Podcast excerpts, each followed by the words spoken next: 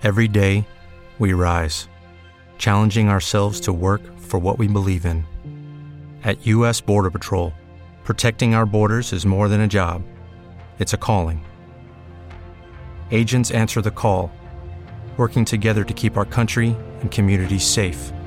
If you're ready for a new mission, join U S Border Patrol and go beyond. Learn more at c b p dot gov slash careers. It is Ryan here, and I have a question for you. What do you do when you win? Like, are you a fist pumper? A woohooer, a hand clapper, a high fiver. I kind of like the high five, but if you want to hone in on those winning moves, check out Chumba Casino. At chumba casino dot com, choose from hundreds of social casino style games for your chance to redeem serious cash prizes. There are new game releases weekly, plus free daily bonuses. So don't wait. Start having the most fun ever at chumba casino dot com. No purchase necessary. V G W group. Void where prohibited by law. See terms and conditions. eighteen plus. Buonasera amici, in questi giorni abbiamo sentito spesso parlare di stereotipi di genere durante quella che è a tutti gli effetti da molti anni, da settantatré per esattezza la più importante kermesse canora del nostro paese, chiaramente mi riferisco al Festival di Sanremo, che porta sempre ogni anno degli importanti spunti di riflessione e quindi ho voluto cogliere l'occasione eh, per fare una riflessione insieme a voi a voce alta su un tema che mi sta sempre molto a cuore e che affronto quotidianamente, purtroppo nella sua accezione peggiore, attraverso quella che è la violenza sulle donne, nelle forme più subdole, a volte nelle forme più eclatanti del femminicidio.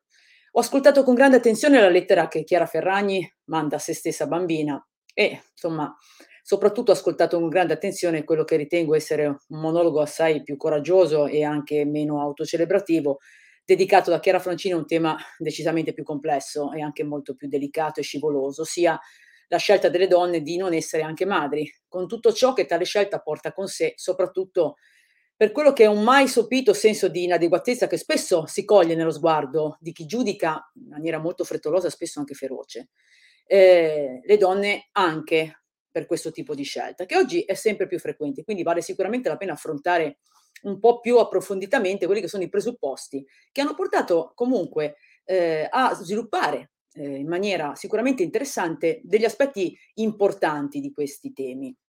Stasera voglio proprio parlare di questo, voglio eh, guardare in faccia insieme a voi quelli che sono, a mio avviso, i veri, i peggiori nemici delle donne.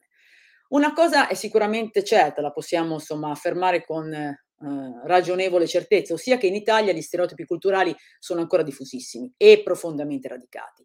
Ce lo raccontano i dati di molti anni di ricerche sul tema proprio degli stereotipi di genere che chiaramente eh, ci portano poi a collocare in una prospettiva un po' più complessa, come vedremo alla fine di questo mio video, proprio quella che è rappresentata, è rappresentata da molti comportamenti violenti nei confronti in particolare delle donne di ogni età e di ogni appartenenza socioculturale, assolutamente, è una problematica purtroppo assolutamente trasversale sotto ogni profilo.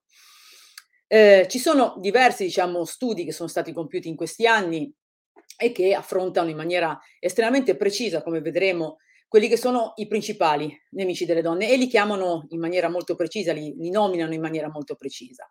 Eh, intanto ragioniamo su un dato, dal duemila ad oggi sono ormai abbondantemente più di tremila le donne assassinate nel nostro paese per mano di un uomo che nella maggior parte dei casi diceva di amarle. Una donna perde la vita nel nostro paese in media ogni due giorni. I casi di violenza che si mh, manifestano attraverso il maltrattamento in famiglia sono decisamente molti, molti di più e considerate che circa due casi su dieci giungono all'attenzione dell'autorità giudiziaria, cioè sfociano in denunce e querele vere e proprie, quindi in procedimenti penali, che poi possono avere chiaramente esiti diversi, ma questa è la situazione. Quindi abbiamo a che fare con un sommerso gigantesco fondamentalmente. Quelle otto donne che non si presentano, che non chiedono aiuto, che non fanno denuncia, sono effettivamente quelle a cui io stasera mi rivolgo con maggiore, quelle otto donne su dieci naturalmente, mi rivolgo con maggiore energia e con maggiore significato. Questo viaggio nell'orrore eh, porta in molti casi al femminicidio, però inizia da qui, da un subdolo e scivoloso terreno culturale che è il principale complice della stragrande maggioranza degli assassini di cui appunto ho parlato lungamente in questi anni, sia nelle aule di tribunale e anche in numerose pubblicazioni che ho dedicato proprio a questo tema. Noi però dobbiamo fare uno sforzo in più, stasera. Dobbiamo cercare di entrare nella testa delle donne e degli uomini italiani, dei ragazzi e delle ragazze, dei bambini e delle bambine. Mh? E dobbiamo scendere così in profondità da riuscire a ricostruire in maniera fedele e precisa il percorso che li ha portati a sviluppare quelli che sono schemi comportamentali, eh, valoriali, educativi, che purtroppo attingono copiosamente, in maniera molto meno consapevole di quanto ci piacerebbe credere, proprio al tipico schema patriarcale. Quindi oggi sì, oggi noi parliamo di stereotipi di genere, eh, perché facciamo parte di una storia, di un contenitore che è iniziato molto prima di noi e quindi bisogna imparare a conoscerlo, altrimenti continuerà a governarci anche nei prossimi anni, nei prossimi secoli, insomma. Eh, perché ciò che siamo, ciò che pensiamo, il tipo di persone che siamo diventate non è soltanto il risultato della nostra storia personale, del tipo di genitori che abbiamo avuto, di come ci hanno accuditi ed educati, eh, di che tipo di valori ci hanno trasmesso, no, è qualcosa di un po' più ampio, un po' più profondo e, ahimè, molto più complesso da affrontare. Oggi parliamo di questo. Gli stereotipi che cosa sono? Perché molti dicono, ma cosa sono questi stereotipi di genere? In sintesi sono delle rappresentazioni semplificate della realtà, delle scorciatoie emotive, ci servono per spendere meno energia cognitiva possibile. E la nostra specie purtroppo è progettata per spendere la minor quantità possibile di energia cognitiva e questo alcuni sono davvero bravissimi, non c'è un pensiero originale in alcuni cervelli neanche a pagarlo loro. Quindi siamo una specie purtroppo un po' fallata sotto tanti profili, a questo, almeno in questa prospettiva. In pratica, gli stereotipi sono un insieme di credenze, di rappresentazioni che vengono associate in maniera molto frettolosa, quindi senza fare verifiche, senza approfondire, a un intero gruppo di persone.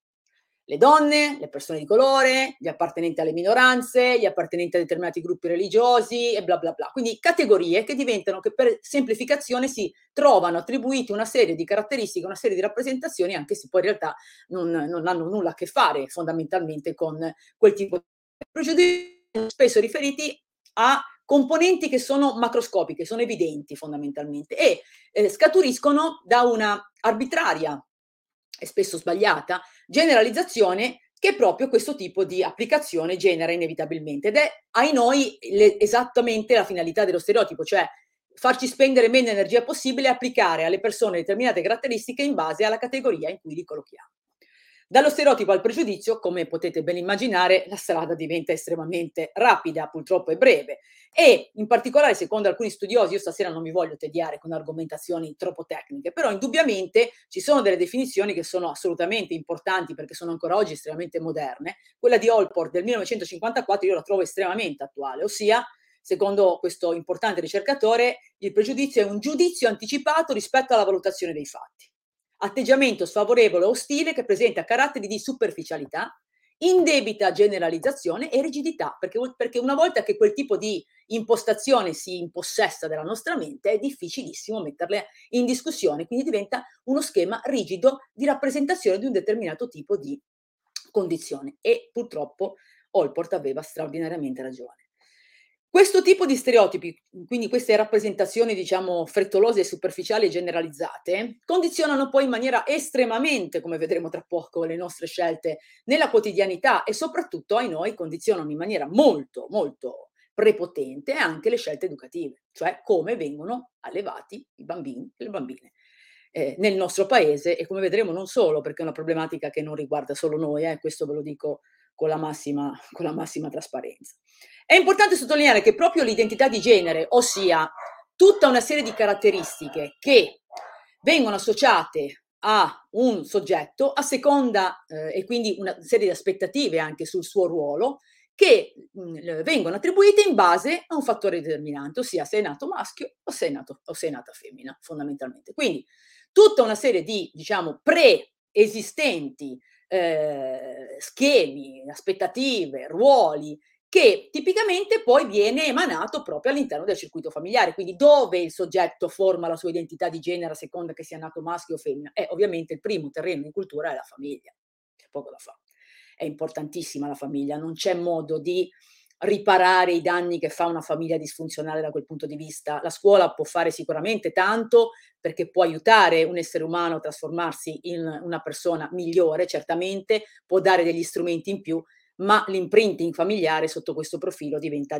difficile da superare sotto diverse prospettive. Il ruolo della famiglia è fondamentale perché? Perché gli stereotipi e i pregiudizi in primo luogo si formano proprio lì, I bambini osservano i genitori. La nostra è una specie che è stata progettata per apprendere dai modelli di comportamento, cioè noi osserviamo e imitiamo quello che vediamo. I bambini così apprendono, non dalle chiacchiere. Puoi dire al bambino quanto ti pare, puoi dire, puoi raccontare al bambino tutte le stupidaggini che vuoi, ma è in base a come ti comporterai tu genitore che effettivamente introietterà tutta una serie di modelli di comportamento e soprattutto i valori che sottendono quel tipo di modelli di comportamento. Io, nel, in un video precedente, che peraltro ha avuto un enorme riscontro su, eh, sui social media, mi riferivo a quello che è successo eh, sul palco di Sanremo, eh, insomma, gli atti vandalici commessi dal Eh, cantante Blanco, facendo una riflessione proprio sulla inadeguatezza di certi tipi di genitori nel aiutare i figli a imparare a governare le loro emozioni negative e quindi anche a governare l'espressione delle emozioni negative, la frustrazione e la rabbia. Ecco, e beh, anche qui, ahi noi, la problematica la troviamo estremamente collegata a quello che è il contesto familiare. Se i bambini vedono i genitori parlare male di determinati tipi di persone, mettere in campo condotte discriminatorie e quant'altro, eh, questo, questo imparano e questo imitano e questo purtroppo introiettano. Quindi dentro di loro, dentro la loro mente, in un'epoca in cui chiaramente non hanno strumenti per difendersi da certe sollecitazioni, quello impareranno. I genitori hanno un ruolo fondamentale, quindi, nella battaglia per la, diciamo, uguaglianza di genere. Padri e madri devono essere consapevoli di quanto è importante quello che i bambini osservano in casa, insieme a loro, nella vita, nella quotidianità, che, che spesso e volentieri, soprattutto nei primi tre quattro anni di vita, che sono quelli che secondo le neuroscienze, e non abbiamo motivo di dubitarne, sono quelli fondamentali, perché si formi poi quella che è la struttura personologica che evolverà poi in quella di un adulto, fondamentalmente, progressivamente, e ci si augura in maniera benevola, adeguata e proficua, ma può anche succedere qualcosa che invece determina un'evoluzione malevola del nucleo identitario originale. Quindi quei primi tre quattro anni sono determinanti proprio anche sotto questo profilo. Molte delle problematiche di interesse psichiatrico che spesso cogliamo in soggetti in adolescenza o nella, diciamo, prima età adulta, eh, quando andiamo a ricostruire la storia clinica di questi soggetti, di solito troviamo delle problematiche anche abbastanza importanti, soprattutto di, eh, nello stile di attaccamento di queste persone durante la primissima infanzia, i primi tre anni di vita. Epoca in cui si forma quello che viene definito modello operativo interno, ossia la teoria che il soggetto si crea del mondo, del sé nel mondo e, della, e di come funziona la mente degli altri. Se quella teoria purtroppo è deficitaria e è in qualche modo inadeguata, il soggetto svilupperà degli schemi comportamentali e adattativi, associando poi in tutta una serie di possibili problematiche. Questo lo dico anche a beneficio di chi è in ascolto e magari ha bambini in quella fascia d'età. Guardate che è un'epoca fondamentale, fate molta attenzione a quello che i bambini vedono, ascoltano, osservano in quella fase, perché quello che sperimenteranno in, quella partic- in quel particolare intervallo temporale sarà determinante poi nell'accompagnarli nella parte poi successiva della loro vita sotto diversi aspetti. Del resto, insomma, dalle mie parti, io sono ligure, si dice che gli alberi li riconosci dai frutti, insomma, no? Quindi anche questo è un po' un aspetto che non bisogna mai perdere di vista. Per carità, non è un determinismo bieco, però ai noi è qualcosa che spesso obiettivamente, insomma, sembra essere vero. Noi siamo all'interno di un contenitore molto più grande, di un percorso molto più antico, di una storia che è cominciata molto prima della nostra nascita e anche molto prima della nascita dei nostri genitori. Ed è di quella storia che io voglio occuparmi stasera insieme a voi, hm? perché davanti a quella storia siamo tutti, chi più, chi meno, naturalmente, chiamate a rispondere delle nostre azioni, delle nostre emozioni, di quello che effettivamente mettiamo in campo come adulti e soprattutto a prendere posizione per evitare di essere travolti, come è successo a molte, u- a molte donne, a molti uomini, le cui storie sono diventate terribilmente, diciamo, note, perché sono, ahi noi, rimbalzate prepotentemente eh, all'attenzione della cronaca giudiziaria. Sono numerosi gli studi che confermano più o meno sempre questo risultato, sia che la cultura ci cambia, certamente, ma non necessariamente ci migliora. E questo è un altro punto che va affrontato con una certa, diciamo, consapevolezza. Mm, ricer- numerose ricerche hanno dimostrato che, ad esempio, le bambine di cinque anni pensano di essere intelligenti tanto quanto i loro coetanei maschi. Ma dopo il primo anno di scuola elementare, quindi un anno mh, e basta un anno per cambiare radicalmente lo scenario, perché la loro percezione di sé cambia fino a portarla a pensare di non essere come i maschi, di non poter competere con i maschi, di non poter eguagliare i maschi e di valere meno dei maschi, fino a decidere di evitare appunto qualunque tipo di confronto. Basta un anno all'interno di un contesto fortemente eh, normato, fortemente organizzato e purtroppo fortemente trasudante, stereotipi di genere. Eh, credo che molti di voi avranno visto anche i libri che spesso arrivano nelle mani dei bambini dell'età eh, delle scuole elementari e quelli che sono alcuni accostamenti veramente, diciamo, particolari, no? Eh, di esercizi in cui la figura femminile è quasi sempre associata a funzioni di accudimento, mentre la figura maschile, quella del padre, solitamente è associata invece a tutta una serie di attività decisamente più stimolanti legate al lavoro, all'affermazione di sé e compagnia cantando. Quindi basta un anno perché cambi radicalmente la percezione di sé. E da quel momento in avanti la situazione non fa che peggiorare. Ai noi, come vedremo tra pochissimo. Allora, eh, bisogna ragionare in maniera diversa. Io stasera voglio mettere sul banco degli imputati, insieme ai nostri assassini, insieme ai maltrattanti, insieme a tutta una serie di soggetti che si comportano in maniera assolutamente grave, disfunzionale e criminale, io voglio fare in modo che a, al banco degli imputati ci sia spazio anche per eh, gli stereotipi di genere. Non perché li voglio usare in chiave assolutoria o attenuante rispetto a chi commette quel tipo di reati, ma indubbiamente una parte importante all'interno della mente di questi soggetti purtroppo ce l'ha proprio lo stereotipo di genere. Perché? Perché li fa sentire autorizzati e in diritto di comportarsi esattamente come decidono di fare, fino ad arrivare addirittura all'omicidio. Perché la supremazia maschile sotto il profilo culturale ed educativo noi la respiriamo ogni momento della nostra vita, fino a partire proprio dal momento della nascita, da, da quando usciamo dal grembo materno. Lì è, è il primo spartiacque. Molto dipenderà da quale strada, diciamo, imboccherai, a seconda se sei nato femmi- nata femmina o nato maschio. Lì comincia il, il primo bivio fondamentale, arriva proprio lì. E perché? Perché è ancora diversissimo il trattamento che verrà ricevuto dal nascituro a seconda del, diciamo, genere di appartenenza. Perché il sessismo è così diffuso, così eh, in qualche modo presente ovunque, in qualunque situazione, che ormai molti lo considerano non solo normale, ma una condizione che non deve essere modificata, perché crea delle regole su cui poi poggiano tutta una serie di convincimenti che sono difficili da mettere in discussione, per la questione che dicevamo prima. Perché ancora oggi ci sono dirigenti scolastici che invitano le ragazzine a non indossare la minigonna.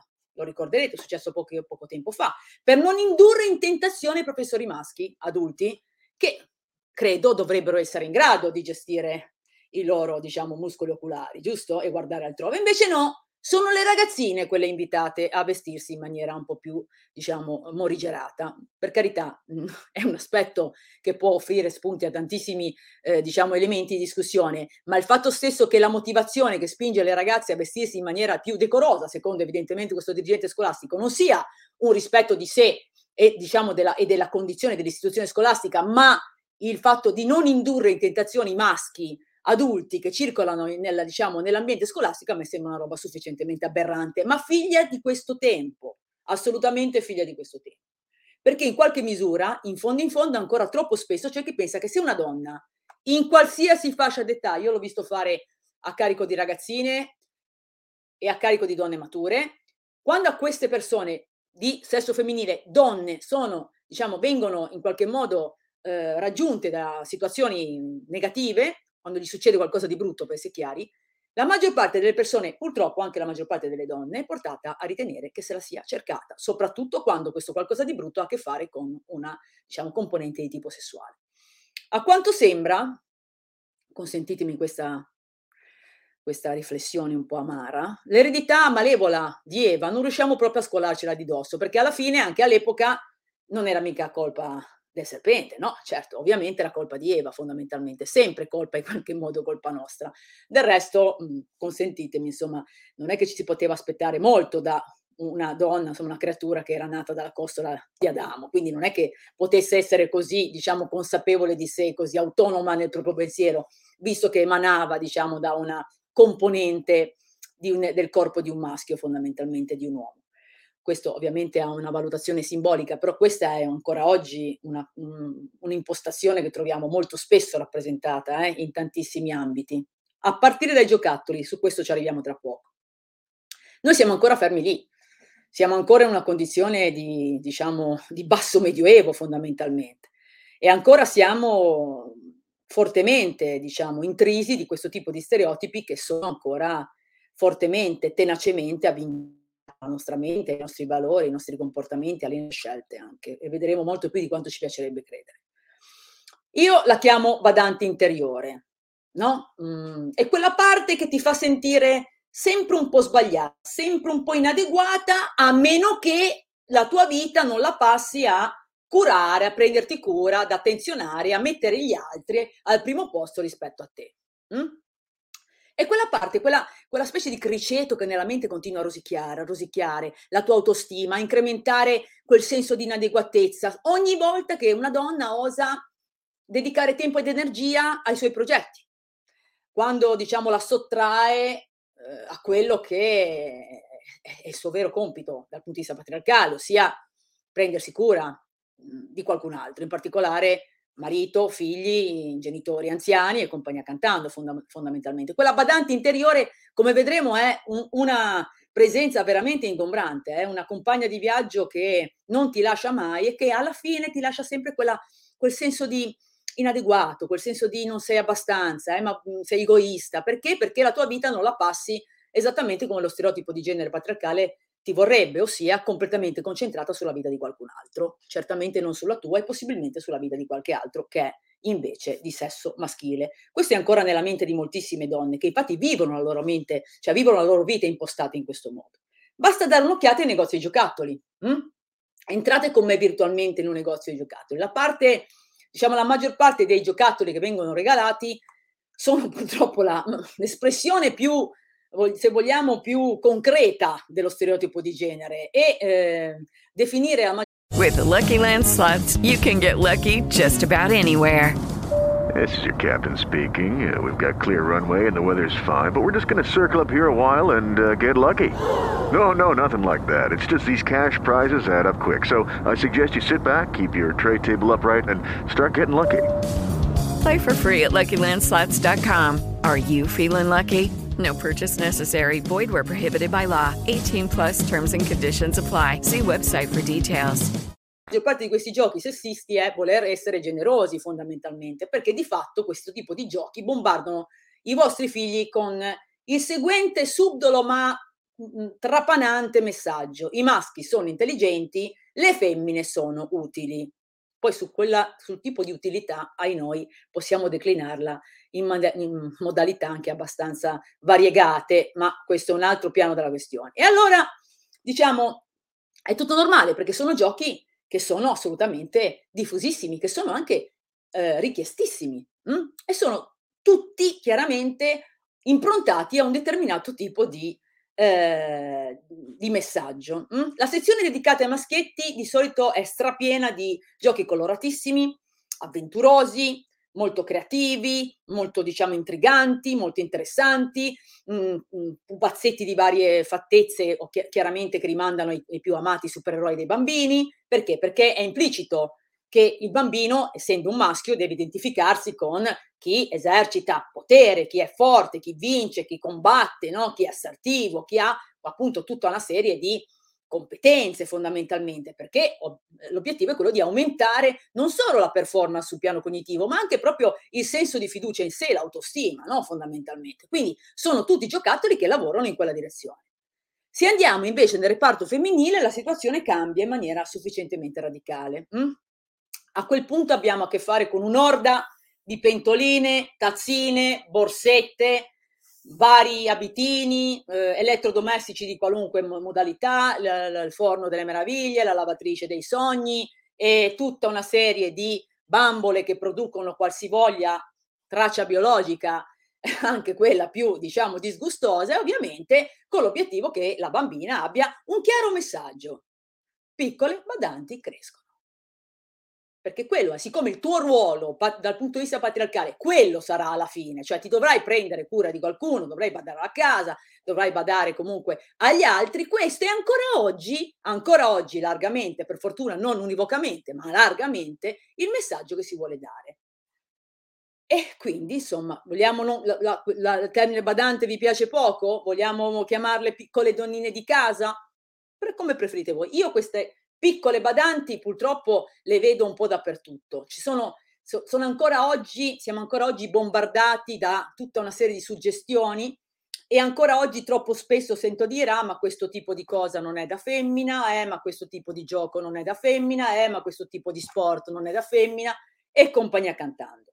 Ancora oggi siamo fermi lì, potrei raccontarvi veramente centinaia di aneddoti davvero sconfortanti sotto questo profilo di mamme moderne, cioè di mamme attuali, mamme giovani che hanno avuto figli adesso, mamme e papà. Mm? Allora, vi prego, soprattutto mi rivolgo alle madri che hanno un potere enorme sotto questo profilo di contaminare purtroppo le generazioni di volta in volta, mm, vi prego, non... non insegnate alle vostre figlie che davvero il fatto di essere nate femmine precluda loro delle possibilità, ok? Soprattutto oggi, quando effettivamente nessuna scelta di vita, né professionale né affettiva, è preclusa alle vostre figlie. Quindi mi raccomando, cercate di sintonizzarvi maggiormente su questo tipo di impostazione. Le vostre figlie in particolare, non che i maschi hanno, ne abbiano meno bisogno, ci mancherebbe, ma in particolare le bambine devono essere sollevate da questo peso atavico che purtroppo le porta piano piano subdolamente a convincersi di essere inferiori ai maschietti. Già a sei anni noi vediamo questo tipo di metamorfosi malevola in campo ed è qualcosa che è veramente preoccupante. La maggior parte delle donne che poi diverranno vittime di violenza sono donne profondamente convinte che senza un uomo non possono vivere. Che senza un uomo, anche violento, anche pessimo, anche maltrattante, anche svalutante, loro non siano in grado di andare avanti nella loro vita. Questo è l'aspetto più tragico. Poi c'è la problematica della dipendenza affettiva, magari la tratteremo più avanti, ma la problematica principale è questa, assolutamente questa. Allora, c'è una mh, autrice molto interessante che io studio da, da tanti anni, che si chiama Jenny Willott, che dice: stabilire con quali giocattoli i bambini devono divertirsi da piccoli definisce i sogni che coltiveranno e il ruolo che giocheranno nella società una volta divenuti adulti. Questo cosa vi dice? Che giocare è una delle cose più importanti che facciamo nella vita, ci aiuta a sperimentare interessi, a sviluppare passioni, può davvero fare la differenza eh, nella traiettoria che poi una persona prende nella propria vita, quindi è qualcosa di veramente importante. E soprattutto un'infanzia deve essere ricca di stimoli il più possibile, perché l'unico modo per aprire la mente ai bambini e consentirgli effettivamente di raggiungere una piena autonomia quando diverranno via via sempre più grandi fino a diventare degli adulti. Quindi diciamo che, ripeto, l'autonomia, l'autostima, la consapevolezza di sé, la consapevolezza di poter contare su di sé, che passa attraverso necessariamente l'aver affrontato frustrazione, fallimento ed essersi rialzati in piedi. È così che ti riconosci la capacità di affrontare le avversità della vita, che non mancano mai nella vita di nessuno. Mm? Quindi non abbiate paura che i vostri figli sperimentino, facciano delle cose, coltivino delle passioni, prendano anche delle legnate, perché nella vita ci sono anche quelle, eh, voglio dire, anzi, sono quelle che poi ti insegnano a evitare le prossime, fondamentalmente. Quindi lasciategli il tempo e la possibilità di fallire, perché il fallimento non è qualcosa che ci deve spaventare. Fallire è una condizione cronica nella vita degli esseri umani. Bisogna imparare ad affrontare il fallimento senza trasformarlo in un'esperienza insuperabile, inelaborabile. L'unico modo per farlo è far sì che questi ragazzini imparino a guadagnarsi quello che hanno. Una volta che avranno interiorizzato il valore che effettivamente hanno, è difficile che qualcuno possa strappargli quella convinzione e quella consapevolezza. Ma se continuiamo a trattarli come dei piccoli idioti che senza il nostro aiuto non sanno muovere un dito, chiaramente loro interiorizzeranno quel genere di condizionamento. Quindi si penseranno di non essere in grado di gestire la propria vita e di affrontare anche le esperienze negative che, ripeto, certamente ci saranno. Dicevamo, la, pa- la strada per la parità di genere, come vedete, è ancora lunga, anche perché quello che vi ho descritto è ancora oggi un tipico negozio di giocattoli, quindi evidentemente ancora, insomma, qualcosina timidamente sta cambiando, ma siamo ancora veramente lontani dall'aver raggiunto il giusto risultato. Allora, quali sono i dati che mi hanno fatto eh, decisamente preoccupare e che vorrei condividere con voi, perché, diciamo, sono davvero inquietanti, soprattutto perché sono estremamente recenti? C'è questa ricerca della Ipsos del duemiladiciotto che ci, insomma, ci rappresenta in questo modo. Secondo appunto buona parte, del, in particolare intorno al settanta per cento degli italiani intervistati, è l'uomo che deve mantenere la famiglia, la maternità è l'unica esperienza di autorealizzazione di una donna, il successo è più importante per un uomo ed è giusto controllare la vita di relazione di una donna.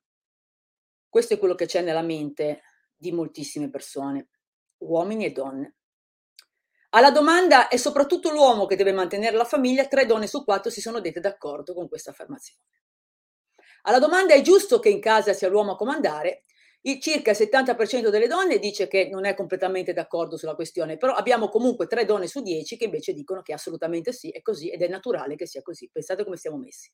Il trentasette per cento degli intervistati tra uomini e donne reputano che il matrimonio rappresenti il massimo desiderio di realizzazione di, un, di ogni donna, e il trentasei per cento sostiene che la donna deve restare a casa a prendersi cura dei figli. duemiladiciotto, eh, non sto parlando del millenovecentodiciotto, eh, ok? duemiladiciotto, parliamo di cinque anni fa. Poi un'altra, la, la ricerca successiva è addirittura più recente.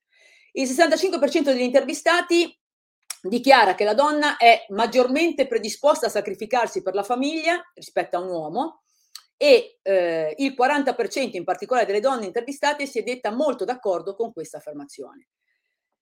Quando vi parlavo di badante interiore, diciamo, non ci siamo andati molto lontani, giusto? Bene, questa è l'oscura passeggera interiore che appesantisce parecchio il nostro viaggio terreno sotto questo aspetto, insomma. Bisogna imparare a stanarla questa, questa terribile compagna di viaggio così scomoda, e bisogna farla scendere dal treno della nostra vita. A qualunque costo, perché finché lei continua a operare dentro di noi questa, questo rosicchiamento continuo di tutto quello che combiniamo, e alla fine ci fa apparire una parte recondita, ma non per questo meno potente, di noi stessi, come alla fine non con un complete, non adeguate, non abbastanza mai nei confronti di tutta una serie di aspetti, ebbene, se non ci liberiamo di questa badante interiore diventa difficile veramente riuscire a salvare quantomeno le generazioni che seguiranno. Il trentadue per cento ritiene che la maternità sia la sola esperienza che consente a una donna di realizzarsi completamente, e il diciassette per cento ritiene che l'istruzione universitaria sia molto più importante per un uomo che per una donna. Dati attuali, questi sono, sono soggetti, sono persone che hanno già figli o li avranno a breve termine. Poi, sessantadue per cento degli intervistati considera mh, molto importante che una donna sia fisicamente attraente, perché se sei brutta o insignificante non esisti, sei socialmente invisibile, non ci sei. Non, non, in, l'aspetto della bellezza, attenzione, fa parte sempre della questione di utilità, perché sei, in quanto bella, sei utile dal punto di vista sessuale, diventi o la donna oggetto o diventi chiaramente la, insomma, la donna da utilizzare in, quel, in quella prospettiva, quindi non sei più la badante ma sei, diciamo, dalla parte opposta, sei la, diciamo, come dire, la, quella disponibile sessualmente, non voglio usare termini troppo brutali, ma questo è obiettivamente, devi scegliere da che parte stare, no? O sei una santa, dedita alla famiglia e l'angelo del focolare, oppure sei una poco di buono che tutti possono usare a loro uso e consumo ogni volta che vogliono. Siamo ancora in questa condizione, eh? E ovviamente qual è il problema? Che puntare sulle curve che uno c'ha dentro la scatola cranica, quelle encefaliche per intenderci, eh no, quello proprio non, non, non, non se ne parla. È come se fosse una sorta di premio di consolazione che alla fine nessuno vuole avere, diciamo, tra le mani fondamentalmente. Il trentacinque per cento degli intervistati ritiene che la realizzazione e il successo sul lavoro sia molto più importante per un uomo rispetto a una donna, e naturalmente il diciannove per cento È, eh, ritiene accettabile scherzare e offendere una donna con battute sessiste, il diciassette per cento ritiene accettabile fare delle avance fisiche e sessuali a una donna, chiaramente anche se non la conosce in maniera approfondita, o quantomeno anche se non ha ricevuto segnali di gradimento dall'altra parte, e l'otto per cento ritiene accettabile umiliare verbalmente e offendere le donne ogni volta che ne ha l'occasione. Addirittura per il dieci per cento, cioè una persona su dieci, che non è poco, eh, ragazzi, se, se la proiettiamo sulla condizione della popolazione generale, ritiene accettabile costringere una donna a cercare un altro posto di lavoro, impedire a una donna di prendere decisioni in merito alla gestione dell'economia della famiglia, controllare le sue amicizie, rinchiudere una donna in casa, controllare uscite e telefonate, insultare o minacciare di requisire lo stipendio a una donna, e chiaramente questo è, diciamo, lo scenario mh, che invece sfocia poi nelle, nel tipo di, di attività di cui mi occupo, e che fa parte chiaramente di tutta una serie di reati, tra cui chiaramente quello di maltrattamento in famiglia, che poi spesso sfocia in condotte addirittura più gravi. Insomma, diciamo che pot- poteva andare meglio. Insomma, se poi affrontiamo le problematiche legate proprio dall'aspetto linguistico, c'è un'altra ricerca molto interessante che eh, studia proprio tutte le lingue del mondo per e ha creato una sorta di classifica su quelle che sono le lingue considerate più sessiste. Noi in questa classifica siamo al tredicesimo posto, diciamo. Poteva sicuramente andare meglio. E questo perché? Perché secondo la Carnegie Mellon University le scelte linguistiche hanno un'influenza molto importante sullo sviluppo delle ambizioni delle ragazze, soprattutto per quanto riguarda l'ambito dello, della scelta degli studi universitari. Ancora oggi molte famiglie non sono poi così disponibili nella secondare la scelta della figlia di magari eh, iscriversi a una facoltà scientifica di vario tipo, perché ritengono che le donne siano più predisposte per fare, eh, per fare percorsi di studio più legati ad attività eh, legate all'accudimento altrui, fondamentalmente, non a quello di, della, di prendere decisioni strategiche e chiaramente muoversi in uno scenario di questo tipo. Ancora sotto questo profilo davvero la strada da fare è moltissima, insomma. Qual è il problema molto serio, però? E qui veniamo alla parte finale del, di questo mio, questa mia lunga riflessione insieme a voi. Che a sembrare maggiormente sessiste e maschiliste, purtroppo sono proprio le donne. E veniamo alla ricerca fatta dall'Istat nel duemiladiciannove, che ci dà dei dati veramente sconcertanti. Allora, eh, non è un problema di natura, diciamo, geografica, perché pro- la problematica principale, paradossalmente, le risposte più inquietanti sono state fornite da donne che vivono stabilmente, sono nate e cresciute al nord, quindi non è neanche una problematica, diciamo, che possiamo confinare dal punto di vista geografico, quindi non abbiamo neanche questa, questo alibi. Al nord le donne se la passano molto peggio e sono decisamente molto meno consapevoli di quanto gli stereotipi di genere influenzino le loro vite. All'affermazione le donne possono provocare la violenza con il loro modo di vestire, la percentuale delle donne che dice sì, sono molto d'accordo, è decisamente superiore alla percentuale degli uomini che sono d'accordo con questa affermazione. Ma non è finita. È sempre colpa delle donne e a pensarla così sono proprio le donne. In venti regioni, scusate, in dieci regioni su venti sono molto più le donne a, diciamo, scagliarsi negativamente nei confronti di quello che accade negativamente alle altre donne, a considerare quelle altre donne vittime, in realtà le principali artefici delle cose brutte che gli accadono. Quindi è un aspetto veramente particolarmente, diciamo, eh, preoccupante.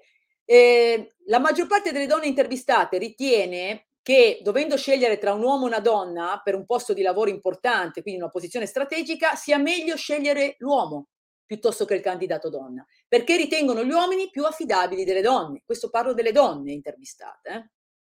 Anche sempre secondo questa, diciamo, circa il quaranta per cento delle donne intervistate eh, ritengono che per l'uomo, molto più che per la donna, sia importante avere successo nel lavoro. E anche qui, chiaramente, sono il trentotto per cento di queste donne ritiene che l'ultima decisione su quelli che sono gli aspetti importanti della vita familiare sia meglio che la prenda l'uomo di casa piuttosto che la donna. Mm? In undici regioni su venti sono molte di più le donne degli uomini a ritenere che se un uomo obbliga la moglie o la compagna a avere un rapporto sessuale contro la sua volontà non si tratti di violenza. Qualcuno evidentemente non si è molto aggiornato con l'ultimo codice e civile e penale, evidentemente. E invece violenza è come? E il codice lo prevede espressamente. Quindi c'è ancora chi è convinto che, avendo una donna a casa, purtroppo anche molte donne sono convinte di questo, non si possa sottrarre, anche se non ne ha voglia, ed è l'ultimo dei suoi pensieri, non si possa sottrarre alla richiesta sessuale che proviene dal compagno in quanto convivente o marito. Pensate ancora oggi a che punto siamo della situazione, nonostante il codice sia cambiato ormai dal settantacinque, quindi parliamo di, insomma, abbondantemente, insomma, quasi, quasi una, diciamo, una cinquantina d'anni, insomma, quasi, quarantotto. Immaginatevi appunto a che punto siamo. Allora, qual è la foto che ne esce? Qual è, diciamo, lo stereotipo che re- sembra resistere ormai da secoli e definisce in maniera molto precisa quelle che sono le caratteristiche che una donna, per essere considerata tale, quindi accettabile socialmente, deve possedere? Mm? Allora, deve realizzarsi solo nella sfera privata, andiamo proprio in sintesi, deve considerare la maternità come la sua principale ragione di vita, non deve essere ambiziosa, ovviamente, deve stare al fianco del suo uomo, ma restare rigorosamente un passo indietro, no? Deve essere subalterna, eh, per amor di Dio, deve evitare di indurre in tentazione gli altri uomini arbigliandosi in maniera succinta, non deve bere, non deve uscire con le amiche, non deve mettere in discussione ciò che decidono e dicono gli uomini e soprattutto deve sempre mettere gli altri, figli maschi in particolare e marito, al primo posto. Questo ad oggi è quello che è, diciamo, lo stereotipo di genere considera la donna, diciamo, perfetta. E quando questo non accade, quindi abbiamo donne che fortunatamente non, non si in qualche modo lasciano costringere all'interno di questa asfittica prigione psicologica, allora mh, scatta la rappresaglia sociale anche da parte delle altre donne che invece rientrano in questa categoria, ossia vengono considerate merce avariata, deviate, sbagliate e devono essere punite, isolate, boicottate, annientate e a volte, come ben sappiamo, anche uccise. Vi racconto quelli che sono i dieci principali stereotipi che ad oggi sono ancora i peggiori nemici delle donne. Il primo, il posto delle donne dentro casa. Il secondo, le donne sono negate per gli studi scientifici. Il terzo, le donne non sopportano la pressione, non sono tagliate per la competizione. Quattro, le donne sono fragili, hanno bisogno di un uomo che si prenda cura di loro. Cinque, le donne devono concentrarsi sul fare figli e non devono andare a lavorare. Sei, le donne non devono votare perché non capiscono niente di politica. Sette, il mondo appartiene agli uomini e solo loro devono prendere decisioni sulla vita degli altri, soprattutto sulla vita delle donne. Le donne sono fatte per sposarsi, non per studiare e per lavorare. Nove, è l'uomo che comanda, la donna deve obbedire e naturalmente non può rifiutarsi neppure sotto profilo sessuale a un uomo. E l'ultimo, le cose vanno così e devono continuare ad andare così. Io mi auguro che la maggior parte delle persone che ascolteranno questo mio lungo messaggio non si riconoscano in questa aberrante lista di caratteristiche. Mm. Però temo che invece più di qualcuno ci si riconosca e che consideri questo mio video molto fastidioso all'ascolto. Ecco, se vi procura quella, quella punta di dissonanza cognitiva, allora ho, ho ottenuto esattamente l'obiettivo che mi ero posta. Questa è una battaglia. Questa è una battaglia di cui non vedremo la fine. Ci vogliono moltissimi anni, molti più di quelli di una vita normale, di un essere umano, per vedere la fine di una battaglia di questa portata. Ma questo chiaramente non ci esime dal combatterla, e dal combatterla in maniera efficace, decisa e assolutamente, diciamo, incoercibile. Questa è l'unica strada possibile, affrontare gli stereotipi, affrontarli in maniera netta, a volte anche feroce, continuare a farlo e monitorare tutto quello che accade nella nostra vita, alla luce di questo genere di impostazione. Se vogliamo salvare le, le bambine che un giorno diverranno donne, che oggi sono in una condizione effettivamente ancora di eh, potenziale modifica sotto questo aspetto, insegniamogli non solo a pensarsi libere, e sono d'accordo su questo aspetto del, del monologo di Chiara Ferragni, ma soprattutto a pensarsi autonome. Perché la libertà passa attraverso l'autonomia. Senza libertà eh, e soprattutto senza autonomia è difficile pensare che la propria vita in qualche modo possa essere vissuta fuori dal controllo da parte di qualcun altro che deve continuare ad approvare tutto quello che fai e a garantirti così di sentirti all'altezza di continuare a vivere. Non ti basta questo, nel senso che non, non deve essere questo il messaggio che passa. Quindi non solo pensati libera, ma soprattutto pensati autonoma. E non ti preoccupare, perché ci sono molte persone che sono disponibili ad accompagnarti in questo importante e complesso cammino. Io sono tra quelle. Buona serata, amici. With Lucky Land Slots, you can get lucky just about anywhere. Dearly beloved, we are gathered here today to... Has anyone seen the bride and groom? Sorry, sorry, we're here. We were getting lucky in the limo and we lost track of time. No, Lucky Land Casino, with cash prizes that add up quicker than a guest registry. In that case, I pronounce you lucky. Play for free at Lucky Land Slots dot com. Daily bonuses are waiting. No purchase necessary. Void where prohibited by law. eighteen plus. Terms and conditions apply. See website for details.